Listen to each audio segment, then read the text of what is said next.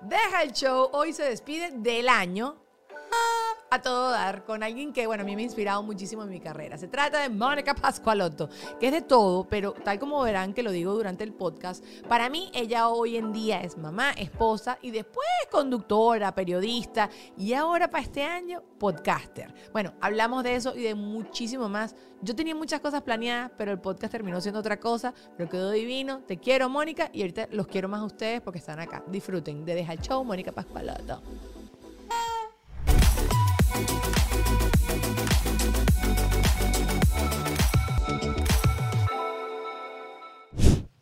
Hay que sonar eso. Gracias, Mónica. A mí me encanta Mónica porque yo sé que tú eres una tipa seria y respetada, pero uno te dice cualquier vaina y Mónica le da, le echa pichón. Mónica, vamos a cantar, Mónica canta. Mónica, vamos a bailar, Mónica baila. Todo, todo, todo. ¿Siempre ha sido así? Sí, sí, sí. El día que dijeron, este lote va a ser de la gente ridícula, saquen la bella. Yo dije, ¡chao! Yo también, yo también ese día dije presente. Pero qué rico es el ridículo. O sea, la gente como que no toma, piensa que es como que, no sé, que uno se siente mal de ser así y a mí me encanta ser ah, bochinchero, pues. Claro, más eso es una... Bueno, cada quien disfruta la vida como quiera, pero yo necesito disfrutarla así. Yo me pego. Yo digo que yo soy como todoterreno. Ajá, ajá, Yo, yo me adapto. Ajá, ajá, yo me adapto. Si la gente está seria, tú puedes ser seria. Yo Si puedo ser seria, pero si no... Yo trato, men. Pero de repente hay mucha seriedad y de repente, ¡ah! Entonces tiene un chistecito allí. Claro, si pero uno tiene el chistecito, ah, pero uno se viste serio y hace, y hace la cosa seria. Y uno, Y te agarras sabes. la manito. y Claro, la claro, claro. No, pero yo, yo sí, o sea, como que me, me parece muy chévere. Porque también hay mu- unas conductoras de Venezuela que sí tienen, sí te echan broma, pero no tan pa'lante, así tú restrea que tú, que yo, que pin, que pan. Entonces tengo que decirlo. Te lo- Bueno, te lo es, es verdad, es verdad. Mantienen su, su conducta. glamour. Sí. No, no, no. Y tú las conoces fuera y no son así. Ajá, ajá, ajá. Tú las conoces fuera de cámara y fuera de cámara sí son que... Sí. Pero de- delante de cámara tienen su, su, su personaje, pues es un personaje. ¿Y tú en qué momento decidiste soltarte la peluca? yo no, que nunca me la agarré. Nunca me la puse. No, y tú sabes que yo siempre quise ser, yo estudié periodismo Ajá. y yo dije, yo quiero ser periodista, eso era realmente lo que yo quería pero hacer. periodista, periódico. Claro, porque esa es una carrera más longeva. Ajá, Tú esta ajá. cosa ya pas- pisas los 40 y ya eres como una vieja y dentro de poco ya eres un dinosaurio Ajá. y ya más nunca sales en programas de entretenimiento. En cambio, si tú trabajas en prensa, pues puedes ser una periodista reconocida, y, pero yo misma me eché a perder el futuro con los comentarios que hacía. es que, es que, es que uno después como que ve la oportunidad de hacer el chistecito y tú dices, es momento, no es momento. Momento. Ay, lo de chabola, no Sí, me importa sí. porque yo quiero reírme. Eh, Al final, eso creo que ahorita eh, recientemente fue el Art Basel y, y estaba con una amiga y yo decía, yo no quiero ningún cuadro ni nada nunca en mi casa, ni que estuviera comprando, ¿no? Ajá. Porque todas las vainas eran de 20 mil dólares para arriba. Pero no importa, uno puede soñar y, ¿sabes? Proyectar. Y, y yo decía, yo no quiero ningún cuadro que me cause tristeza, porque yo ahorita estoy en una onda que yo quiero estar echando broma, que quiero paz, que quiero alegría, que quiero sabor y no, no quiero esta broma. Y había muchos cuadros que sí súper sombríos y cosas así súper darks, eso no me interesa. Entonces, esa cultura de nuestro chistecito y tal que tú que yo, lo aplico ahorita en absolutamente todo. Porque lo mantiene uno feliz. Es verdad, es verdad. Y, y muy sabio eso. Los, lo- los budistas, le- esa cosa zen dice eso mismo. Tienes que nutrirte y ver porque todo lo que ves y todo lo que recibes te, te, te cambia por dentro, te cambia la vibra. De hecho, yo no, aunque no lo crea, en mi casa no se ven noticias. Nunca, nada, no sabes nada, nada, nada, nada. Cuando me entero que alguien me lo dice, yo está bien, pero yo me di cuenta cuando me mudé para acá que a mí las noticias y sobre todo las noticias venezolanas me afectaban demasiado. Y llegó un momento en que dije, ¿sabes qué? Las voy a cortar, porque yo tengo otra realidad ahorita. Yo tengo que estar en modo supervivencia aquí y me voy a- Claro. me voy a dedicar a lo que yo necesito Sí, hacer aquí. sí. Y así poco a poco fui cortando. Y, y luego también con la cosa de las elecciones acá, que se vuelve todo un Ajá. drama y una... Que eso era como ver 24, o sea, era como ver 24. Tingri, Yo llegaba todas las noches a aprender ahí a, a Rachel Maddow. Ahí, oh my God, no, no puede ser. Y la cosa era un show, pero es un show que te quedas como con la novela. ¿La va a besar o no la va a besar en el capítulo siguiente? Y dije un momento que llegamos y dijimos, ¿sabes qué? No vamos a ver más. Ya está, porque tampoco cambia nada. Y no te enrolla y que, ¿sabes? Cuando, pues, además siendo periodista, Ajá. llegas a un sitio y no sabes absolutamente nada sobre un tema. Y yo, no, a mí yo también, yo también soy así, pero yo sí consumo un poquito por Instagram. O sea, veo un poquito por Instagram y escucho un podcast de todos los días que me da tres noticias al día. Ok, Esa es mi cuota y no es nada amarillista. Yo no, yo antes tenía, incluso yo tenía radio satelital en el carro y yo oía todo el tiempo la BBC, CNN, eso era todo lo que yo oía, hasta que llegó un momento que yo dije, ya. El día que me pregunten, digo exactamente lo mismo. Digo, No sé, mira, por mi me salud cuenta. mental, yo corté, Claro. le- cuéntame qué pasó, chévere. Y cuando me toca hablar de opinión, porque en el programa que hago en las noches muchas veces me toca hablar de política y política cubana.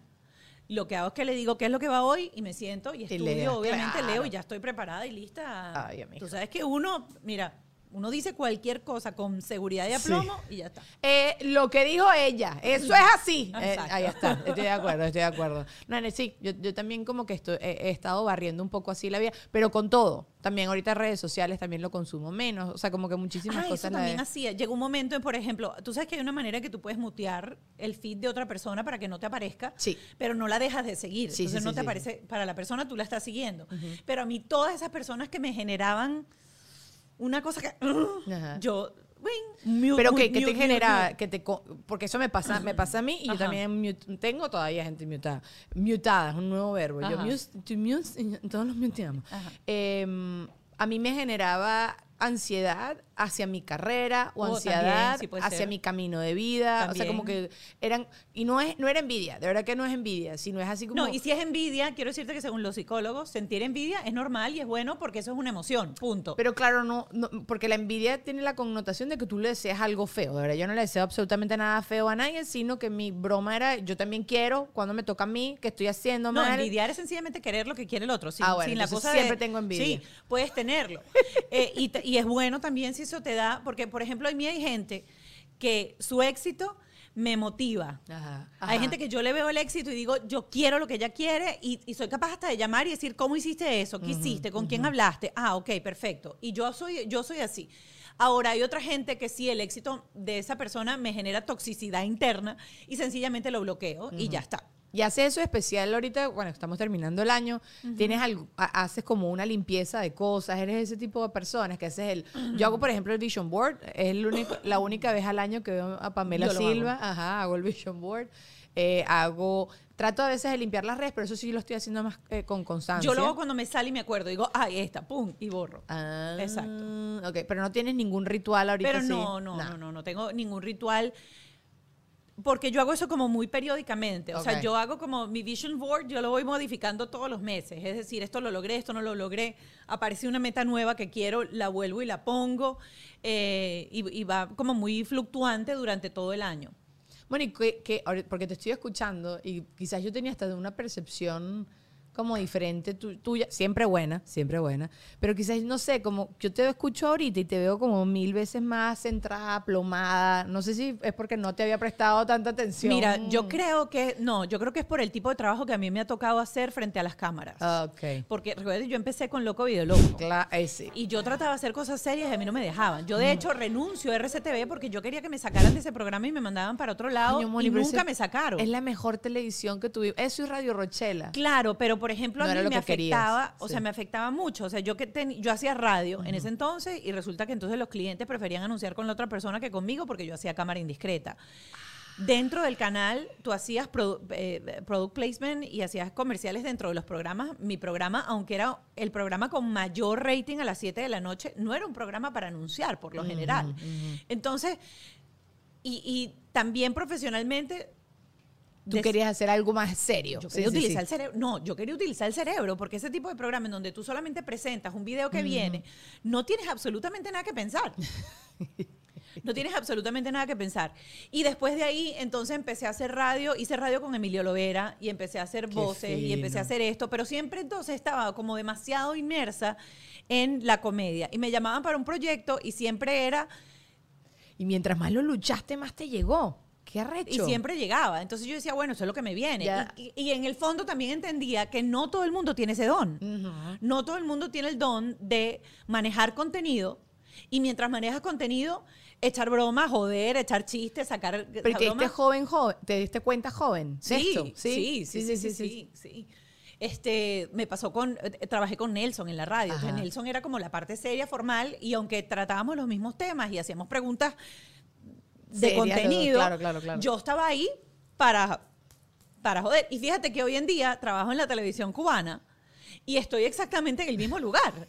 O sea, puede ser que tenga entrevistas súper interesantes una que otra vez, pero siempre estoy ahí como para poner el toque jocoso de la cuestión. Y ya ahorita sí, ya te entregaste. Ya es lo tuyo y ya estás, ya estás tranqui con eso. Yo creo que sí, ya hice paz con eso. Entendí que es, que, es, que es mi forma y es mi. Me, quedó, me va a quedar siempre la cosita de decir lo que yo tenía como proyecto de vida para tener 50 años y estar narrando noticias y estar haciendo entrevistas de opinión. Ya eso dudo mucho porque obviamente después que te, te estigmatizan y te crean una imagen, salir de ahí es muy complicado. Pero todo el mundo te dice que eso es imposible, porque yo me acuerdo, que- porque yo también decía eso, yo también estudié periodismo con la misma intención. Entonces yo le decía, es muy fregado que a mí me tomen en serio. Ahorita menos con las redes sociales y las estupideces que hago, pero yo te estoy hablando de, recién llegada yo aquí a Estados Unidos, me hablaban de Patricia Ajá. que ella fue Univer- Correcto. Miss Colombia, mi señorita Colombia. No, que tú, que no sé qué. Yo digo, esa es la excepción a la regla. Eso no es que es, es así de sencillo y es muy fregado que la gente te tome como para otras cosas en serio. O sea, Pero sin embargo, o sea, fíjate que ella fue mi señorita Colombia, pero después de ahí no hizo lo que haces tú en las redes Claro. o no hace lo que hago yo en las redes.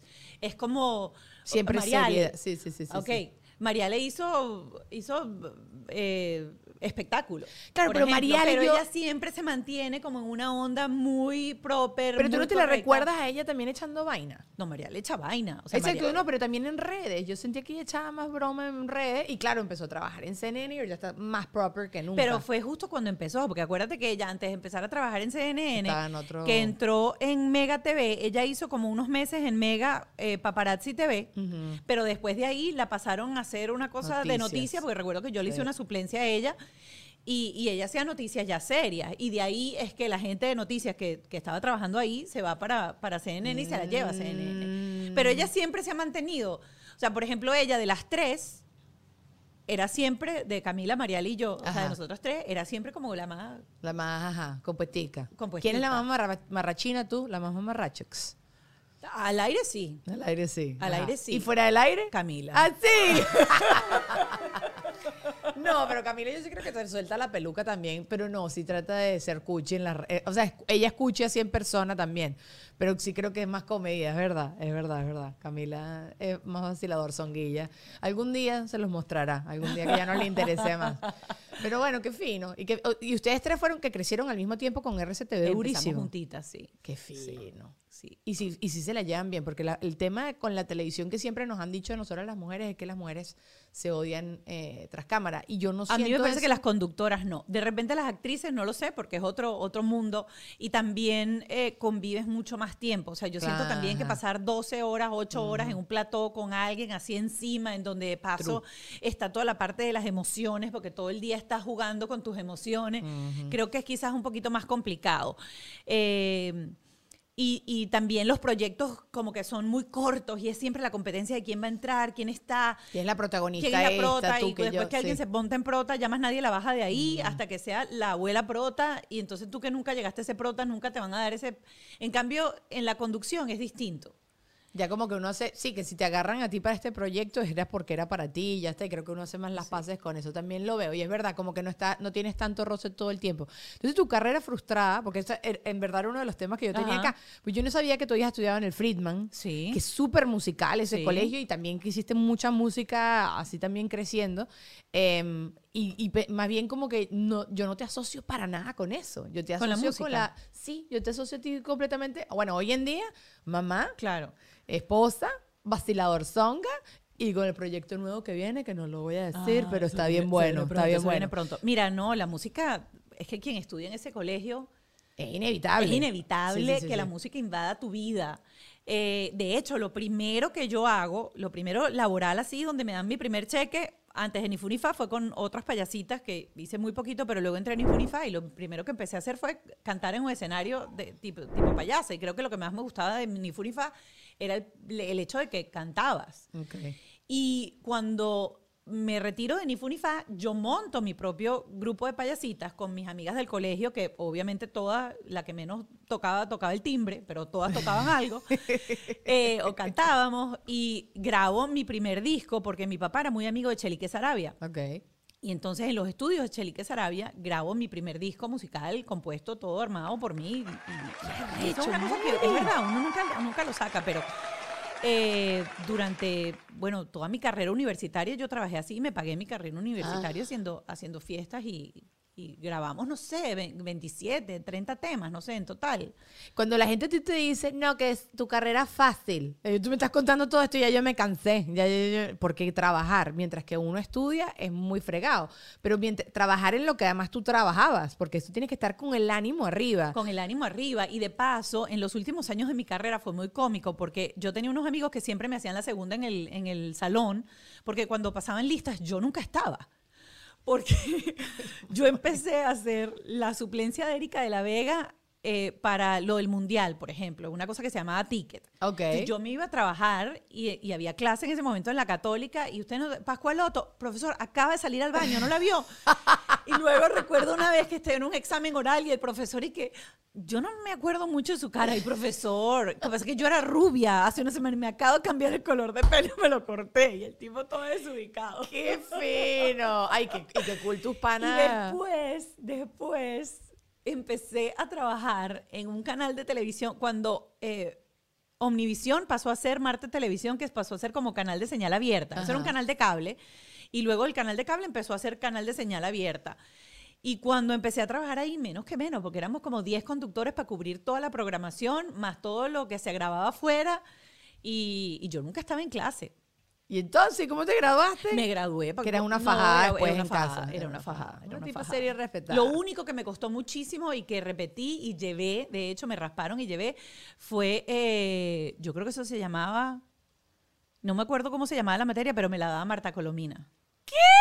Y cuando fui a reparar, me decía, Pascualoto, Pascualoto, páremela ahí, Pascualoto. Eso está bien, pero no dicho así. Eso está bien, pero no dicho así. Usted raspó, Pascualoto, raspó. Nos vemos el próximo año.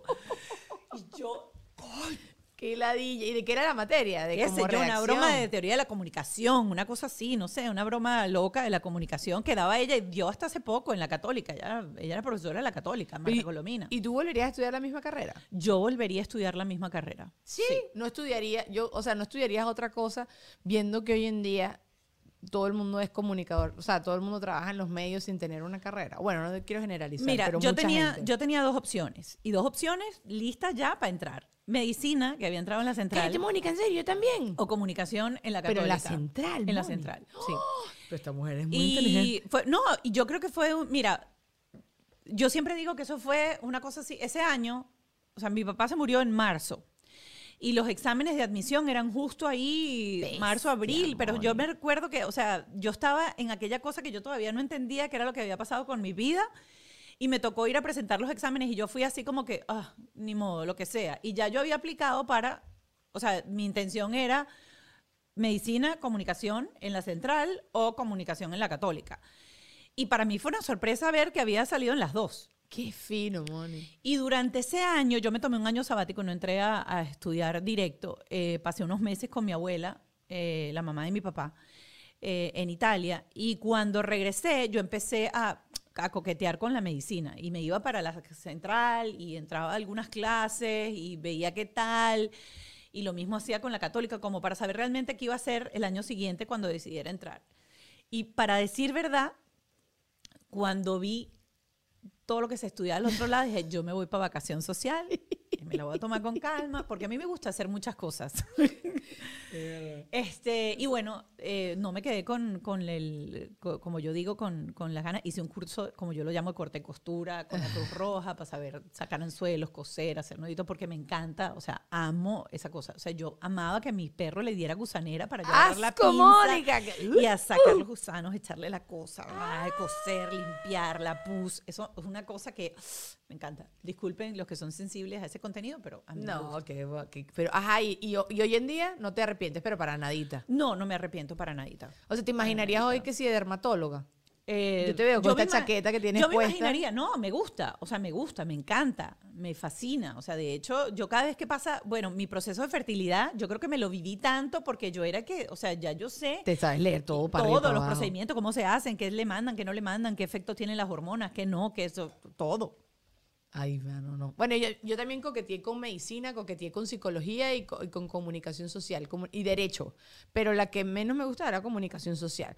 Y yo le decía, porque sí, yo no puedo ayudar a la gente. Y entonces la psicóloga me dijo, no, sí, puedes hacer. e-". ¿Te acuerdas que había una Claro, psicóloga como que te ajá, sí, ayudaba? orientación. Ajá, esa cosa. Vocacional. Y me dice, no, sí, tú puedes ser la que les da las verdades del mundo. Y yo, "Ah, sí. Esa, esa nunca, vi- nunca, nu- nunca estuvo cerca de nadie que fuera periodista. y que mira, vale, como que no, como que no. Pero bueno, nada, yo hoy sí pienso que hoy en día me hubiese gustado apren- haber aprendido a hacer algo. Eso Pero como nunca es tú. tarde.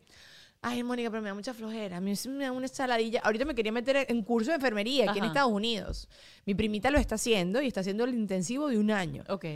Esa caraja se levanta a las 2 de la mañana para estudiar. Para estudiar, es que hay ¿Tú que estás estudiar. loca? No, yo no voy a estar haciendo eso. No tengo ganas. Pero si te lo tomas suave, relajado, esa es la cosa. Uno tiene que tomársela como que, ok, vamos, vamos a disfrutarlo.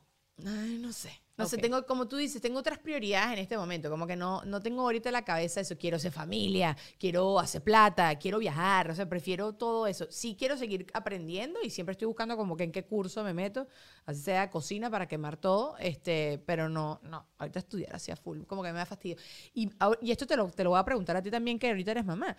El te- que, bueno, ahorita no, o sea, pero lleva rato siendo Sí. mamá, pero que ahorita escucho por todos lados la gente que te dice de no estudiar.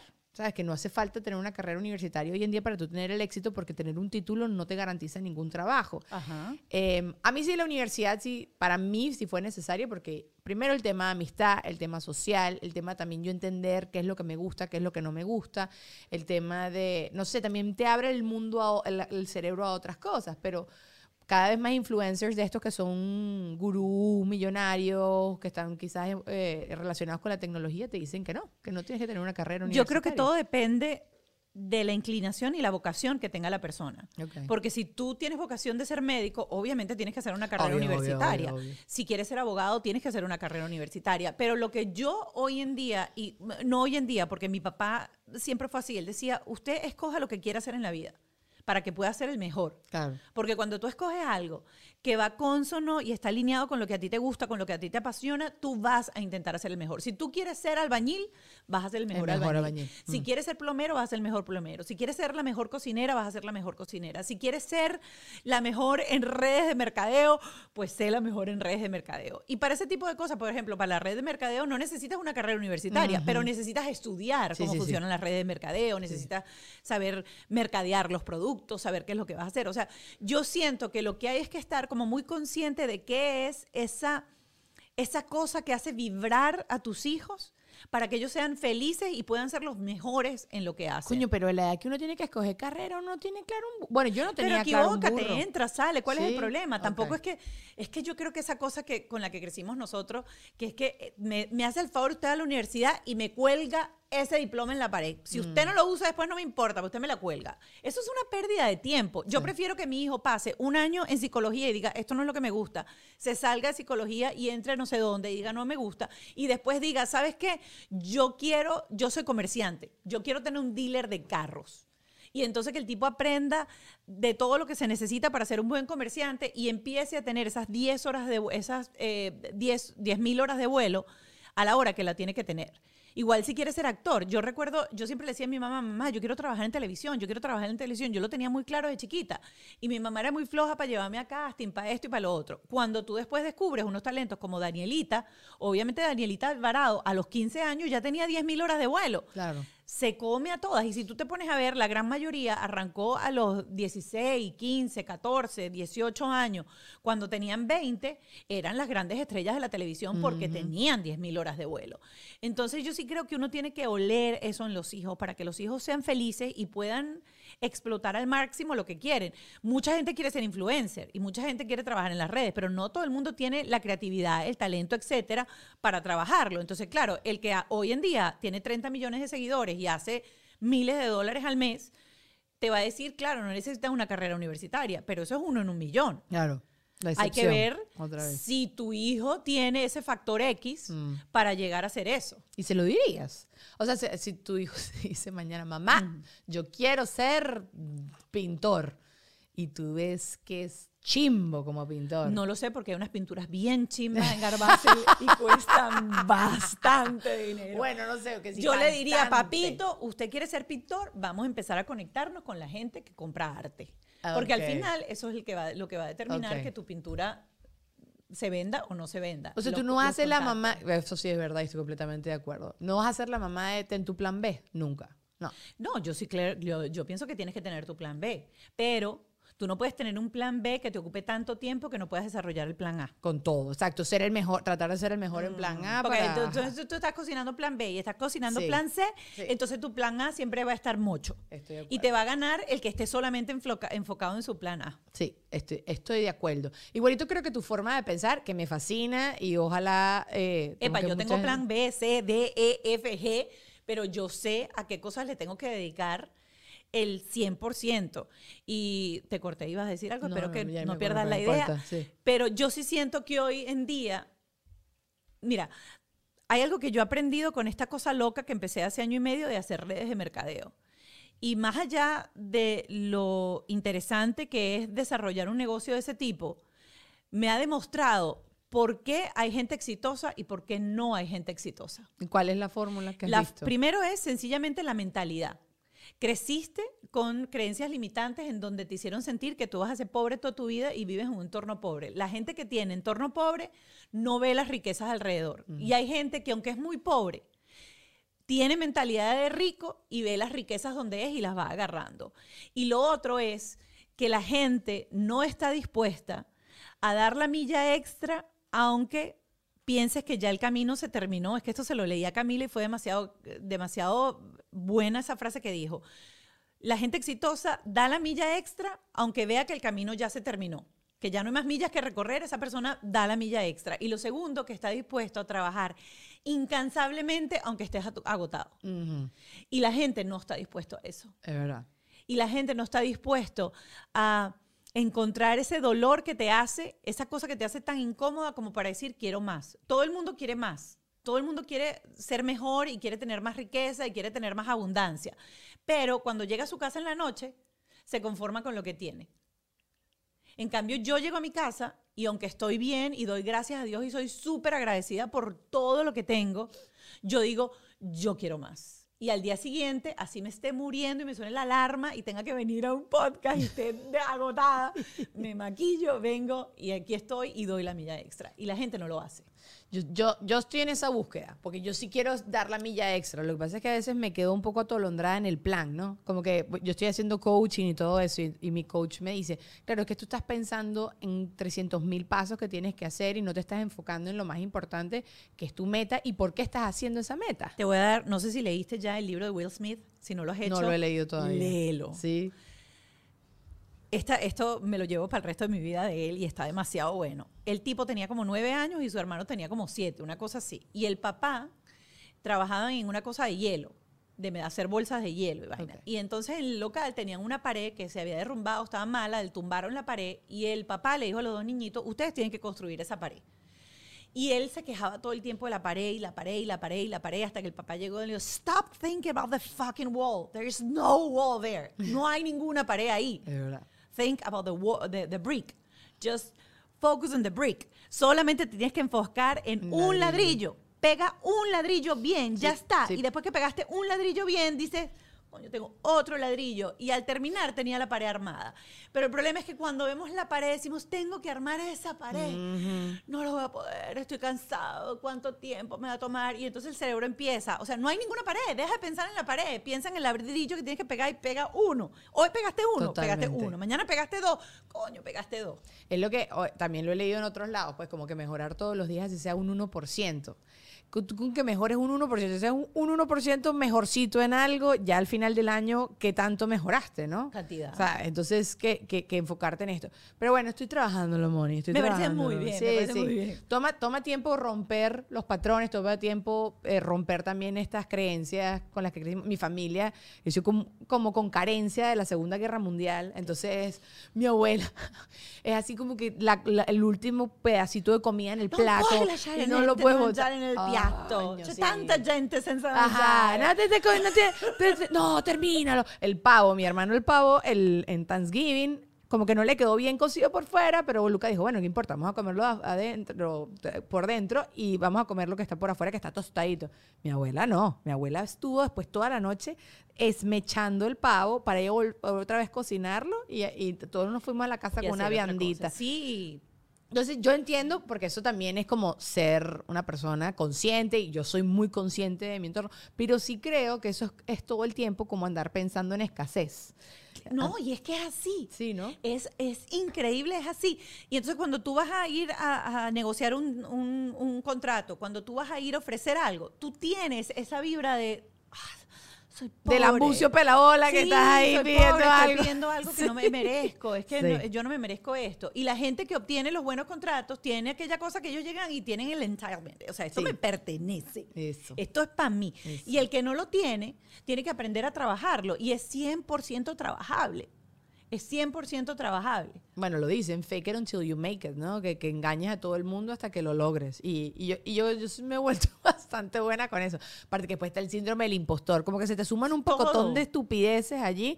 Pero bueno, nada, y también tener las metas más cada vez más claras, ¿no? Hacia donde uno quiere ir. Na, na, na, na, na, na, na, na. Momento de publicidad. Esto es solo para el año 22, 22. No, no.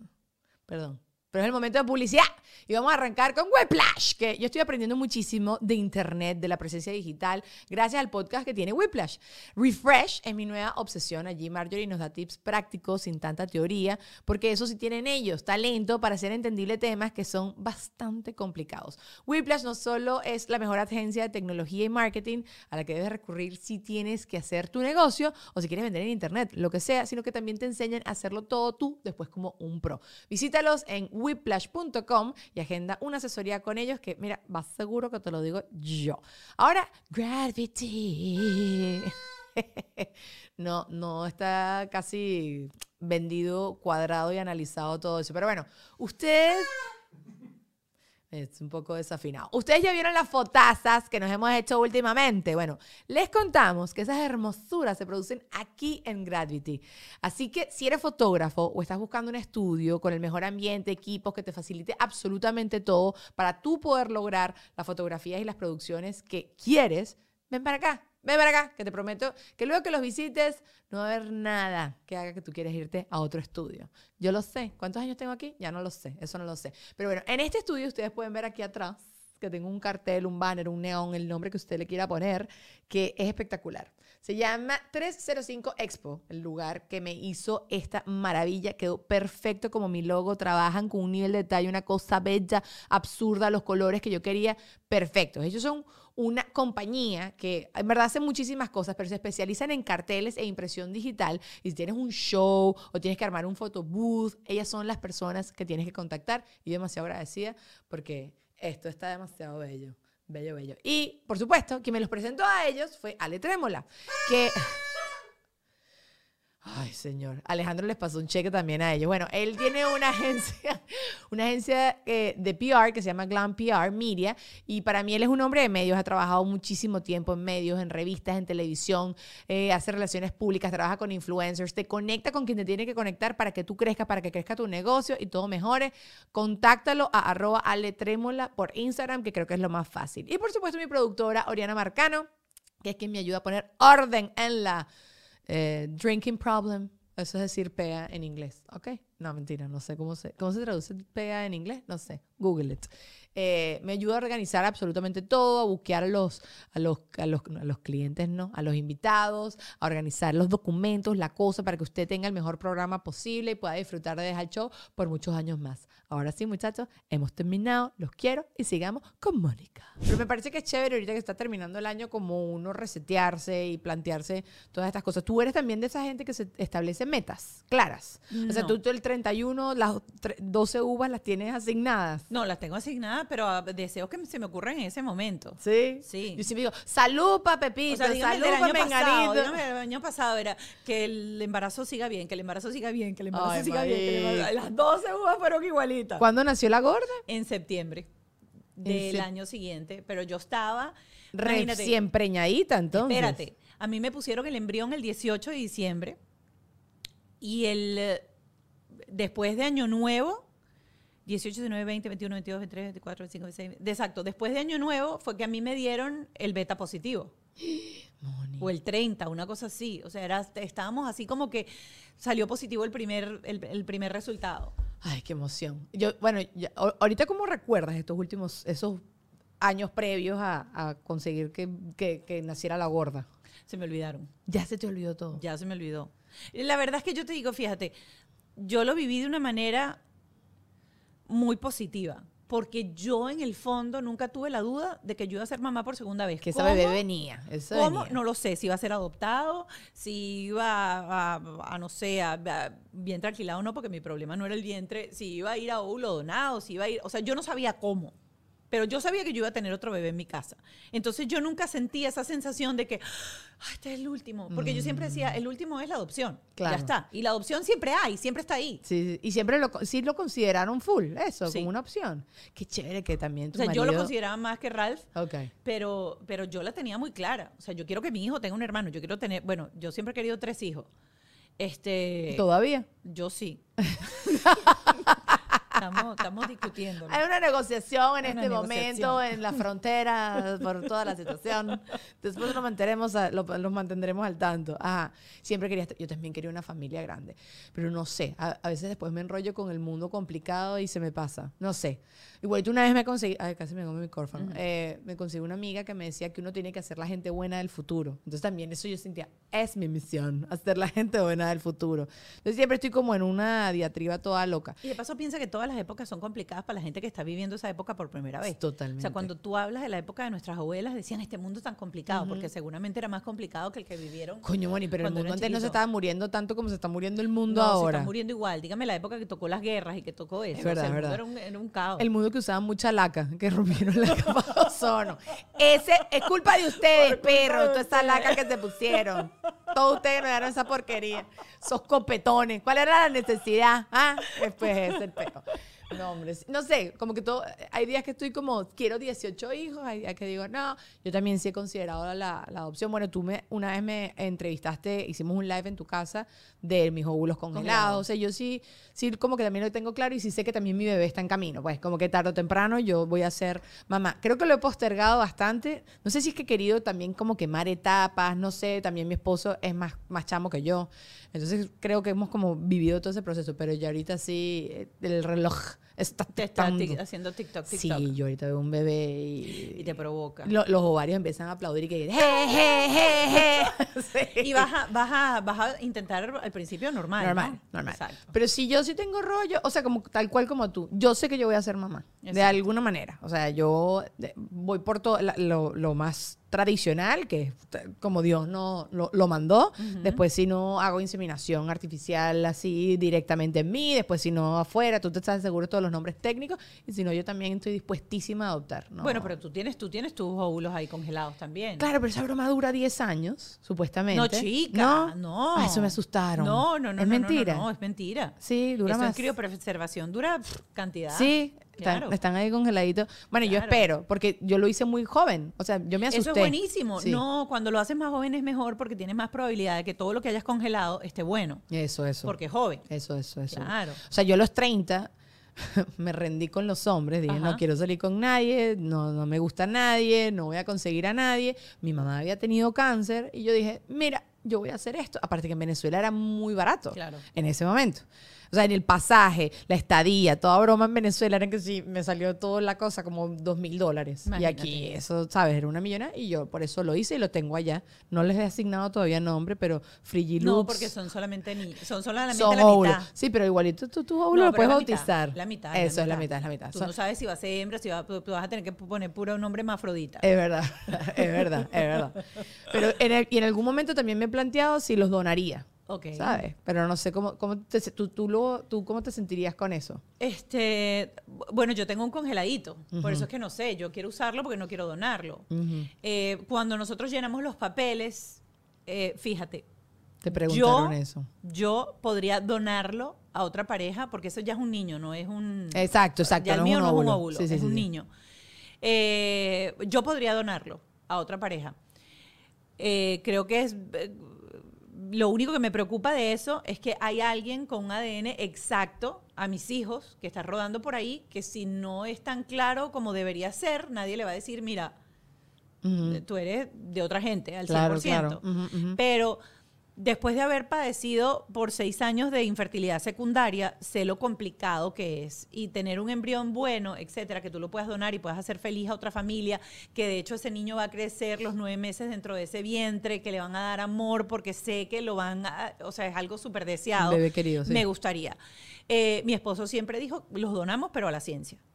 Es decir, él dona Mm. esos embriones para investigación, para que se desarrolle más el proceso y pueda. Entonces, al final donamos a la ciencia, pues. Yo me acuerdo del rollo de eh, eh, Sofía Vergara. ¿Te Con- acuerdas? Que, el, que el hombre le Y quería. creo que también hay con, si no me equivoco, pasó algo así también con eh, Adamari y, y Fonsi, Ah, si sí, no me equivoco. tenían sí. óvulos, les cuento a la gente rapidito, óvulos congelados, se terminan como pareja, embriones, embriones, congelados, terminan como pareja y entonces después quién se queda con qué, yo los quiero usar, pero yo no quiero que los use y todo el, el Claro, porque el papá los quería, pero era como llevarse un hijo de Sofía también. Sí. Entonces ahí es como complicado. Sí.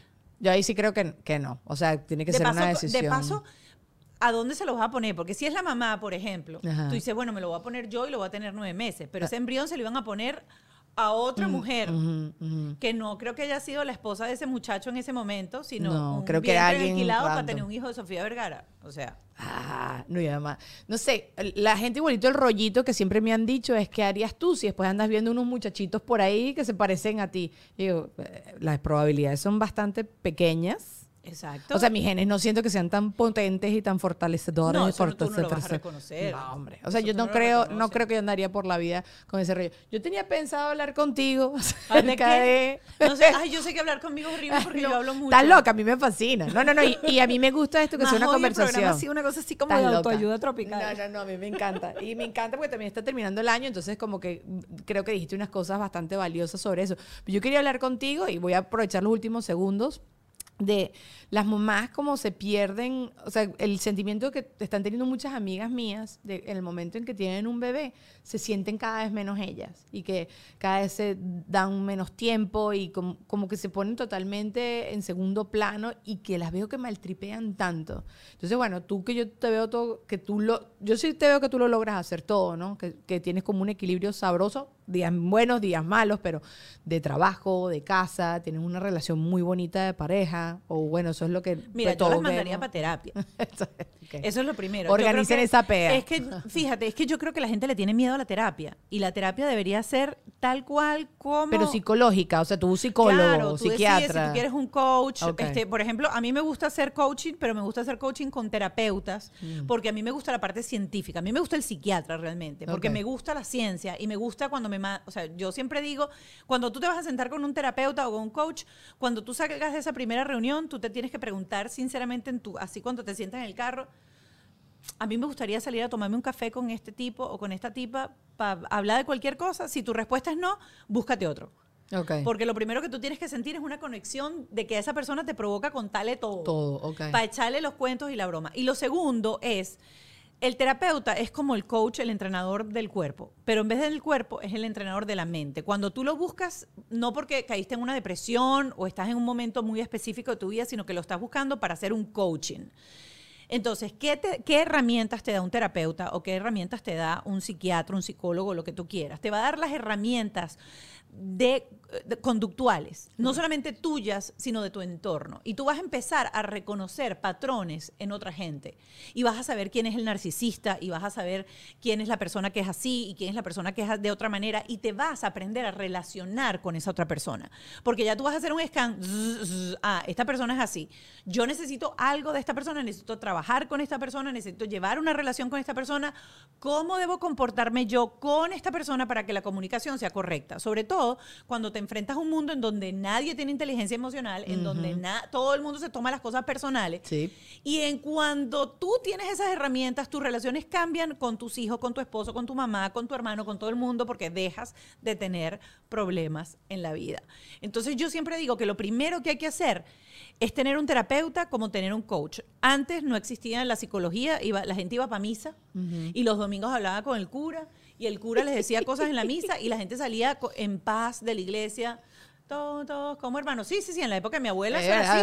Eso era así. Entonces, hoy en día la gente ya va cada vez menos para misa, las iglesias tienen un swing distinto. Ah, voy a sacar del, del- del grupo a la gente que sí siente que esa terapia Le los domingos le sí, funciona sí, sí, y es sí. 100% válida. Pero si tú no vas para misa, si tú no haces terapia, si tú no haces nada y ves que toda tu vida es un caos, el problema no es alrededor de tu vida, el problema eres tú. Entonces, la única persona que te puede ayudar es alguien con conocimiento, que no sea ni tu amigo, ni tu hermano, ni nada de eso, Que te porque herramientas, sí. que te dé las herramientas. Entonces, yo lo primero que haría es mandarlas a terapia, porque cuando tú las mandas a terapia, ellas van a empezar a entender cómo poner límites con la familia, cómo poner límites con tu esposo, cómo poner límites con tus hijos para esos momentos que son para ti. Porque eso es mentira que es que no da tiempo. Sí da tiempo. Lo que uno no sabe es poner límite. Claro. Y de qué manera poner límite para no poner un caos diciéndole a alguien lo que no le tienes que decir. Y ponerle límites sin, cul- sin sentirte culpable, que creo que es otra enfermedad de, de varias mamás que yo conozco. Vaya para terapia. Sí. Entonces, eso es lo que yo le diría. Porque yo tengo exactamente la misma vida que tiene cualquier otra mamá que tiene trabajo, que tiene hijos, que tiene marido y que vive en este país donde uno no puede tener sirvienta 24-7 en la casa, ni niñera 24-7 en la casa. De eso estábamos hablando Ajá. antes de empezar. Que qué es lo que, que, que- que contratarías o harías apenas te hagas millonaria. Esa era la primera pregunta que te Esa quería hacer, Mónica. Yo sí, Sí. contrataría un asistente del hogar. Solo que te venga a limpiar y ordenar la casa. O que también te cuide a los muchachos. No, no, Como en. Venezuela, que en Venezuela la mujer, mientras que con una pata te pasaban las cosas. bueno, ¡uh! supongo que va a ser va a ser lo mismo, pero si tuviese tuviese eso. Ahora, no lo sé porque tendría que cambiar muchas cosas. Tendría que cambiar primero la casa, que no la cambio por el lugar donde vivo. O sea, yo sacrifico espacio por el mar. Ay, coño, sí. Porque me yo bajo las escaleras, todo el mundo me dice, ¿cómo es posible que tus hijos tengan ese reguero en la sala? Es que no tengo un cuarto para, Para juegos. No tengo. El cuarto de juego es la sala de mi casa. Pero mis hijos bajan todos los días a las 5 de la tarde y tienen la arena y el mar enfrente para jugar. Ese es mi jardín y no tengo que cortar la grama, no tengo que recoger nada yo, no hay árboles que tengo que podar, todo está ahí. Entonces, eh, pero sí tendría un asistente del hogar, o sea, por lo menos unas cuantas horas en, en- en el día para no tener sí. yo que lavar, Ay, fregar, doblar sí. ropa, la cama, el baño, porque hay cosas que, o sea, hay cosas que tú no puedes hacerlo una vez a la semana. O y sea, la ropa nunca se acaba, la ropa sucia, No. qué arrechera me da. Terminas No. así, te volteas y otra vez Y la otra está a la mitad. Sí, cunchole, así que Sí. gracias. Bueno, hay un segmento que hago acá, que contigo habíamos escogido hacer, le pasó a una amiga. ¿Tienes alguna anécdota que quisieras contar que le pasó a una amiga, pero que en verdad te pasó a ti, pero que le pasó a una amiga? eh, ¿De qué? De lo que te dé la gana. Por ejemplo, me habías hablado de el ambiente laboral. Tú actuaste en Yo Venezuela. actué, claro, sí, y por aquí eso. también, lo primero que yo logré hacer ¿Verdad? aquí fue una maid en Manhattan. Es verdad. Sí. Qué, qué bueno, Moni. Que llegaste duro, pues, ¿sabes? Estás como loca. ¿No? Yo quería, no, no, no, de paso, no es- eso, mira, yo respeto tanto a las actrices de novela, pero las respeto tanto y cada vez que se me ocurre hacer algo de eso, las respeto todavía más, porque es un género muy complicado, Es una sobre todo para alguien tan ácido como, como, como uno, pues. Ajá. Que cuando uno lee eso y te toca decir, ah, Ah. Juan Marcos, te lo juro que no, por favor, no, no, despierta, Juan Marcos. Yo pensé que no". me ibas a hablar de, lo, del horario, de algo así, que dice que es una Y ladilla. tú tienes a la Mónica atrás, ácida, diciendo qué ridículo. ¿Qué le está es diciendo. Esto es lo más ridículo que tú has dicho, esto no te lo crees ni tú misma. Entonces ya ahí es muy complicado hacer eso. Y lo otro es, o sea, las escenas de amor, así que te pongan dos tepes aquí, una broma, y te tengas que meter en una cama con alguien. Y yo en ese momento empiezo, ¿por qué carajo dije que sí? ¿Por qué carajo dije sí? Mamá, sácame de aquí, mamá, sácame de aquí. Pero eso mamá". nunca te ha pasado con tu carrera de conducción. Nunca, nunca has dicho, cuño, la madre que me manda. a meter". A mí sí me ha pasado igual con mi carrera. No, pero, pero me la gozo. Por ejemplo, yo recuerdo una vez, yo juraba que yo hablaba inglés. Ajá, eso, por- ah, eso es lo que te iba a Pero decir. yo juraba, yo juraba, cada vez que venía Disney World Nights y, y los magos y toda esa vaina en RCTV, yo hacía las entrevistas. Eso, eso. Pero tú preparas un material y vas y estás lista y tú sabes de lo que vas a hablar y tienes como que tu cosa así. Eh, recuerdo una vez que llegó la Asociación Mundial de Boxeo a Venezuela, un evento en el Tamanaco. ¿Y tú sabías de boxeo? Vamos a empezar por ahí. No, nada. ok. Con Don King y broma. Y me habían buscado a mí para que yo animara la broma. Y yo dije, claro. O sea, yes you can. Yeah. yes, you can. Y me voy donde mi coach de inglés, ¿verdad? Y le digo, mira, yo me metí en este, en este peo, ayúdame a salir de esto. Este, y yo agarré y me habían llamado porque y- y lo iba a conducir con otra persona. iba a ser como, o sea, podíamos hacer ch- eh, chistes como bilingual y broma, pero obviamente en inglés, porque es un evento americano. Claro. Bueno, yo armé todo un guion con chistes, con broma, empezando obviamente diciendo que yo, o sea, lo único, o sea, lo único en común que teníamos Don King y yo era la peluquería. Porque yo no sabía absolutamente nada de boxeo. ¿Y usted quién es, señor Don? Ajá, sí. Ajá, ajá, y cuando yo estaba ahí montada, tú- yo ahí yo dije, ¿quién coño me mandó. Pero yo no sé por qué, Uno como yo, soy tan des- como yo soy tan descarada y no me importa hacer el ridículo, cuando yo digo algo mal, yo Te sé que digo algo mal y me echo broma y sigo y, mm, y, y bueno, digo así, Conectas. exacto. Yo cuando- y digo mi, my English no very Eh, good no, very looking. good looking, sí. Y ya está. eh, Thank you, thank you, Celia, que nos dio esa frase espectacular. A mí cuando hago los junkets, cuando hacía los junkets de películas, además con gente que sí admiras, ¿no? Claro. Que quieres echártelas de que, bro, sabes, este es mi segundo idioma y mira lo bien que lo hablo. O, brother, me encanta tu carrera, te admiro demasiado y tengo demasiadas cosas que decirte. Y el cerebro se tira tres y yo, conchole, me da demasiada rabia. Claro, eso es muy poquito tiempo que yo tengo, no, no es una conducción de un programa que también me ha tocado, pero bueno, no es que en vivo es otra cosa. Lo tuvieron un show en vivo. Claro, eso es un show en vivo y no tienes No, nada que no, hacer. Tenía las cosas aquí escritas y luego aquí también me tocó uno. Eh, lo que pasa es que ya aquí ya, ya había pasado mi, mi novatada eh, leyendo en un casting. Ese cuento yo siempre lo digo que me dijeron cuando aprendas a leer regresa. Ay, Porque hablar es distinto a leer. Cuando Total. tú lees es peor todavía. Porque leer tiene una cadencia totalmente distinta Claro. cuando tú estás hablando. Cuando tú estás hablando, tú fraseas, haces tus, tus pausas, tú utilizas tu lenguaje. Ajá. Cuando estás leyendo, estás leyendo unas palabras que de repente tú jamás las hubieses Total. utilizado. Y eh, yo agarré aquí, cuando me pasó eso, que pasé esa pena horrible en ese casting, eh, me metí con un coach lunes a viernes, una hora directa a puro hablar, hablar, hablar, hablar, hablar. Y luego cuando me tocó ya ese evento, por ejemplo, que le hice aquí a, a la gente de Prosein, que Ajá. era en inglés, era bilingüe también, porque era mitad y mitad, ya ahí yo estaba como, o sea, ya, ya es otra cosa. Pero que ¿y en Miami no, te- no lo practicas el inglés tampoco, no se te queda el cerebro congelado. Porque no, sí yo. lo- sí. es que recuerda que yo tengo, o sea, Ralph Ah, y toda la academia de claro, Ralph es en claro, en inglés, inglés. y, Sí, y o sea, tú sí en mi lo casa sí todo. se habla mucho inglés normalmente. ¿Y cómo vas con el alemán? Porque yo sé que rato. Ah, das ist so schwierig. So schwierig. bueno, hacemos la cosa en el Patreon en alemán. Dice que es muy difícil. So schwierig es muy difícil. Estu- estudio, tengo una clase semanal todavía, todo el tiempo. Entiendo muchísimo ya. O sea, yo cada vez que ya ¿Sí? me siento, claro, es que la primera vez que yo fui a Alemania, esa gente habló alema- en inglés del aeropuerto a la casa. Y después de ahí más nunca hablaron inglés, a menos que me querían decir, ¿quieres algo de comer? Y yo, y, tú que no hablas casi, tú eres como yo. Sí. Y que- ay, tratando de prestar atención para decir entiendes. Pero con Ah. esa sí me topata horrible. El otro día en un restaurante dije, por favor, me puede traer, este, quiero eh, un, un- un perro a la plancha. El perro se parece a pollo y yo un perro a la plancha. Y toda mi- la familia de mi esposo y que, "¡Ah! en Sudamérica comen perro.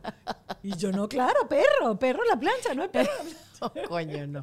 No, bueno, pero ahorita me haces el Patreon en, en- en alemán, porque ya sí nos tardamos demasiado. Mónica. Eh, es de las mías, hablamos demasiado. Los quiero, gracias por habernos acompañado. Seguimos en Patreon. Feliz año. Feliz año, Mónica. ¡Ah, feliz año! Fe- Dale. llama, espérate, espérate. Feliz año. Eso, eso. Ah, que todas sus uvas se cumplan. Creo que ese es el, el- el deseo que te tengo yo para ti. Exacto. Y si no se las si no se las cumplen, por lo menos cómanselas todas. Eso, sí. Coño, pero quité- tú no picabas las uvitas y le quitabas las pepas No. para... pre- No. Mónica con y todo. Bueno, Y las lentejas. eso. La lente y la pantaleta Y la roja o amarilla. O amarilla. Y la, la maleta. La maleta. Yo hago todo. ¿Y qué más? ¿Y No qué? sé, todo Ah, el que- billete, ¿no? El, que El billete, todo, todo, todo. Usted haga todo, que Haga por todo. algún lado cae. Que uno nunca sabe. Chao. Nos vemos el año que viene. Qué chiste tan nuevo. Tan novedoso. Toma. Serpentina.